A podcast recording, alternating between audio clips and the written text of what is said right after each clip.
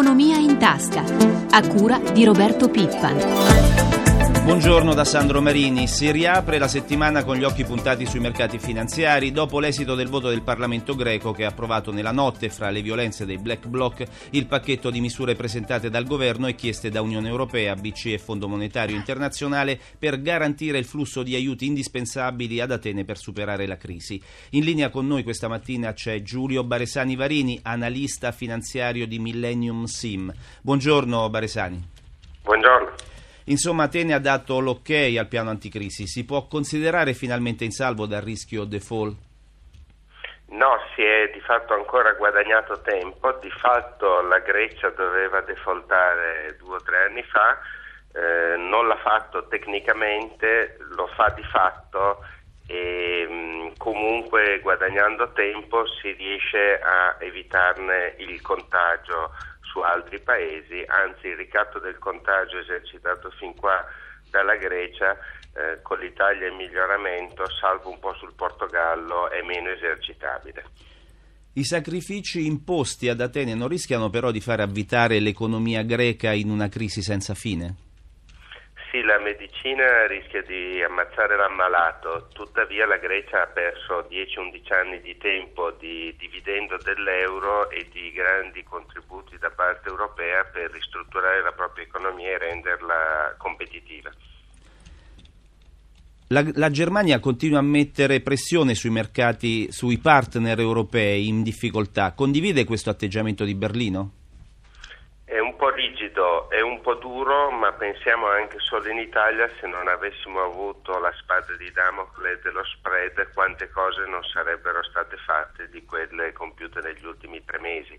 Quindi fino a un certo punto è condivisibile, l'accanimento terapeutico rischia di essere controproducente. Cosa accadrà ora sui mercati finanziari? Un po' di scampato pericolo, nel senso che non si voleva un cosiddetto default, un fallimento incontrollato, ma si preferiva un fallimento di fatto controllato ed è quello che probabilmente avverrà. Non bisogna lasciarsi condizionare dagli scontri di piazza. Eh, con tanto di black block, ma eh, puntare al fatto che invece il contesto dei mercati nel breve è comunque positivo, quindi non mi stupirei di vedere l'euro in rafforzamento e le borse in rimbalzo. Grazie dottor Baresani Varini, buona giornata. Grazie a voi. Restiamo sul tema finanziario, colleghiamoci con Milano dove c'è per noi Paolo Gila. Buongiorno Paolo. Buongiorno da Milano. Allora, quali sono i segnali che vengono dalle borse europee dopo l'esito del voto del Parlamento greco? Beh, diciamo che c'è una grande attesa, soprattutto per l'apertura della borsa di Atene. Intanto le indicazioni che giungono dal mercato dei future sugli indici sono positive, nel senso che tutti i listini europei sono visti in apertura con un progresso tra il mezzo punto di Londra e lo 0,70% di Milano. Ci sono novità sul mercato dei titoli di Stato? No, per quanto riguarda il mercato dei titoli di Stato si riparte questa mattina con uno spread da 370 punti base che è sullo stesso livello della chiusura di venerdì scorso quando comunque era eh, tornato a salire e le borse europee avevano chiuso tutte in territorio negativo. Vediamo cosa succede sulle borse asiatiche. Segnali positivi con Tokyo che chiude a più 0,58% mentre Hong Kong archivia la seduta antimeridiana a più 0,62%. Grazie Gila, con te ci fermiamo qui. Voltiamo pagina. Tra indiscrezioni e smentite si fa rovente il clima attorno alla riforma del mercato del lavoro. Al centro sempre il nodo dell'articolo 18. Secondo indiscrezioni del quotidiano La Repubblica ci sarebbe stato un incontro segreto tra il Premier Monti e la leader della CGL Camusso per sbloccare la trattativa. L'accordo trovato riguarderebbe la sterilizzazione dell'articolo 18 per tre o quattro anni per i precari che vengono assunti a tempo indeterminato. Ma Palazzo Chigi e sindacati smentiscono e la CGL attacca sono invenzioni usate per farci pressione.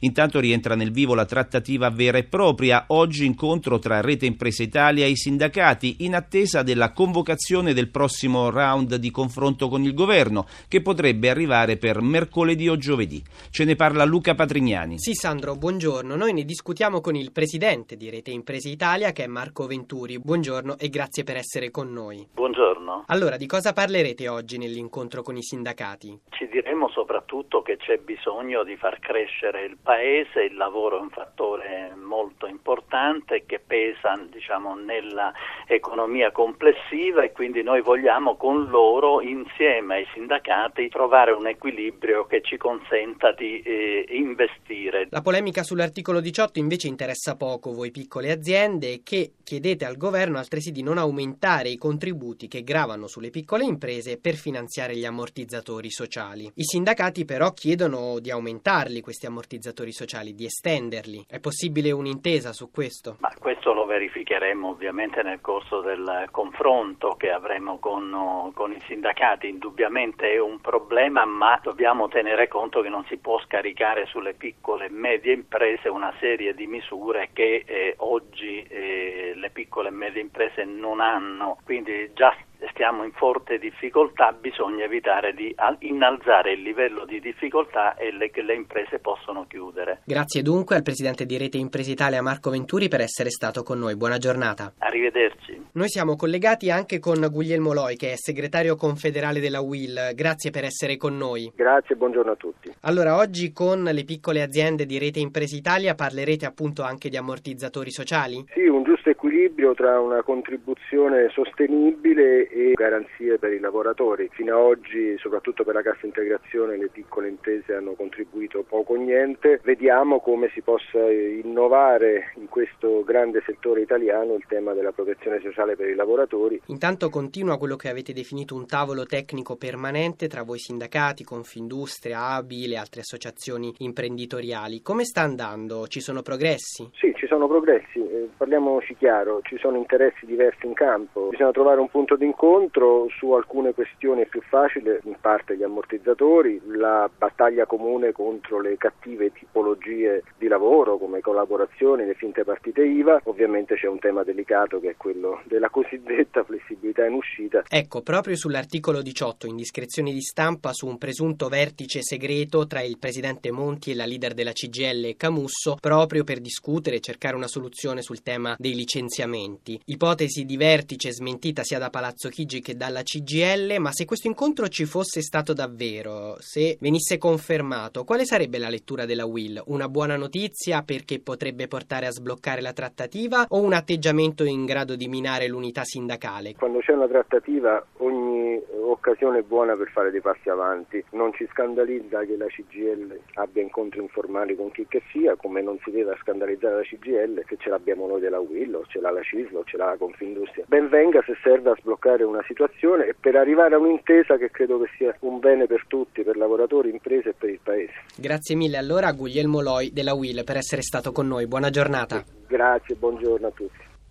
È iniziato il conto alla rovescia per il lancio che avverrà tra poche ore del vettore spaziale Vega dalla base di Kourou nella Guyana francese. Si tratta del primo lanciatore di satelliti progettato e realizzato in Italia, un programma che ha coinvolto 40 aziende di 12 paesi. Danilo Tolardo ha intervistato il coordinatore del programma Francesco Caio, amministratore delegato del gruppo Avio. Dottor Caio, con il lancio del vettore europeo Vega l'Italia diventa uno dei sei paesi al mondo in grado di realizzare un lanciatore di satellite completo. Eh, qual è stato il ruolo del gruppo Avio in questo progetto e quali sono le cifre del vostro investimento? Avio ha funzionato da capo commessa attraverso una sua consociata, la ELV, eh, con base a Colleferro e abbiamo coordinato circa 40 eh, compagnie, ben, aziende europee per la progettazione e la produzione del sistema di lancio. Quindi effettivamente è la prima volta che un'azienda italiana si trova in questo ruolo di capofila per un sistema complesso di questa natura. Quali componenti di Vega sono stati realizzati appunto negli stabilimenti di Colleferro in provincia di Roma e più in generale dopo la crescita del fatturato nel 2011 superiore al 14%, quali sono le prospettive per gli ordini nel prossimo anno? Ma una delle tecnologie sviluppata e consolidata a Colleferro è stata la produzione della struttura portante del lanciatore Vega fatta per la prima volta in fibra di carbonio, ma a Colleferro abbiamo anche tecnici che hanno sviluppato i sistemi di controllo controllo, lo sviluppo del propulsore a combustibile solido, quindi direi una, un gruppo di tecnologie altamente sofisticate e qualificanti il vettore. Per le prospettive del gruppo noi vediamo ancora, soprattutto nel mercato dei motori per jet civili, un forte traino della crescita futura del gruppo alla quale continuiamo a puntare. A proposito di sviluppi futuri, quali sono le prossime sfide per il vostro gruppo che lo ricordiamo fornisce tecnologia al 90% degli aerei, ha un fatturato dell'85% sull'estero e tenterete quest'anno la quotazione in borsa? È sicuramente nei piani quella di eh, considerare l'uscita verso il mercato della borsa come futura um, evoluzione del gruppo Avio. Certo dipenderà anche dalla eh, ricettività dei mercati finanziari nella seconda metà di quest'anno. Per quello che riguarda noi, noi siamo sereni nel guardare al futuro su una prospettiva di crescita sulla base delle nostre tecnologie e delle competenze delle nostre persone. Al progetto hanno collaborato anche istituzioni e università. Come valuta la collaborazione soprattutto nell'ambito della ricerca? Ottima, promettente la prova che ancora in Italia e in Europa le università formano ragazzi con un altissimo potenziale, con altissime competenze tecnologiche che francamente uno spera di poter vedere anche a bordo di aziende come Avio nel medio termine. Italiani popolo di giocatori, lo dice il Censis che stima una spesa di 1,55 euro al giorno per ognuno di noi, dai neonati agli anziani. Un settore che non conosce crisi, quello dei giochi, che nel 2010 ha visto aumentare il volume d'affari del 25%, arrivando a oltre 76 miliardi di euro di giocate. Giuseppe Roma, presidente del Censis Servizi, spiega anche qualcosa di più al microfono di Amalia Carosi. La crisi di questi anni non ha penalizzato il settore dei giochi, anzi più 25% nel 2011 rispetto al 2010. L'Italia si affida alla Dea Bendata? Il saldo netto di, della spesa dell'italiano che gioca è cresciuto praticamente del 3%, quindi nella crisi c'è la stabilizzazione della spesa netta, ma io credo che anche l'incertezza poi porti in qualche modo a tentare di più la via della fortuna o anche a avere con minor costo un periodo di svago, penso per esempio ai giochi online con una spesa anche più limitata. Un sistema in espansione, quello che ruota intorno alle lotterie e alle scommesse online, che dà lavoro a circa 20.000 persone e che ora ha deciso di riunire le 5.800 imprese del settore. Il perché lo spiega il neopresidente di Federazione Sistema Gioco Italia, Massimo Passamonti, sempre al microfono di Amalia Carosi. La federazione ha lo scopo di rappresentare appunto la realtà industriale del settore del gioco in Italia, una realtà che al di là dei numeri della raccolta, anche dal punto di vista industriale, rappresenta un'eccellenza del nostro paese. È stata istituita anche l'agenzia dei giochi. A cosa serve un'agenzia del genere e quando dovrebbe essere operativa? L'agenzia dei giochi è ancora un progetto in corso di approvazione nel suo iter parlamentare. Si intende uno strumento più snello, più efficace dal punto di vista operativo, più in grado di rappresentare al meglio tutte quelle che sono le esigenze dal punto di vista della produzione normativa e dei controlli per accompagnare lo sviluppo del settore del gioco. Le stime di crescita per i prossimi anni sono a due cifre, ma incombe un'apertura del mercato a livello europeo. Cosa potrebbe succedere? L'importante è che non vadano a toccare un principio sacrosanto che è quello della concessione pubblica del gioco. La concessione pubblica del gioco e la regolazione della concessione pubblica del gioco, così come è stata adottata nel nostro Paese, è un'eccellenza mondiale. Dico questo perché è vero che le spinte di liberalizzazione debbono essere in qualche modo rispettose delle esigenze del consumatore, ma è anche vero che in un mercato delicato come quello del gioco, il riconoscimento della riserva di legge e quindi dell'esclusività da parte degli Stati di operare interventi normativi volti a regolare al meglio eh, l'offerta di gioco proprio per il controllo pubblico del gioco è un'esigenza primaria che non deve essere mai dimenticata.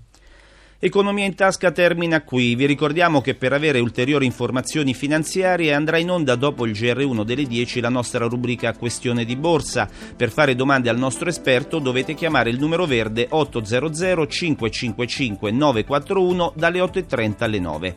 Ed ora è tutto. Francesca Librandi, assistente al programma. Da Sandro Marini. Grazie per l'ascolto e la linea torna ora prima di tutto.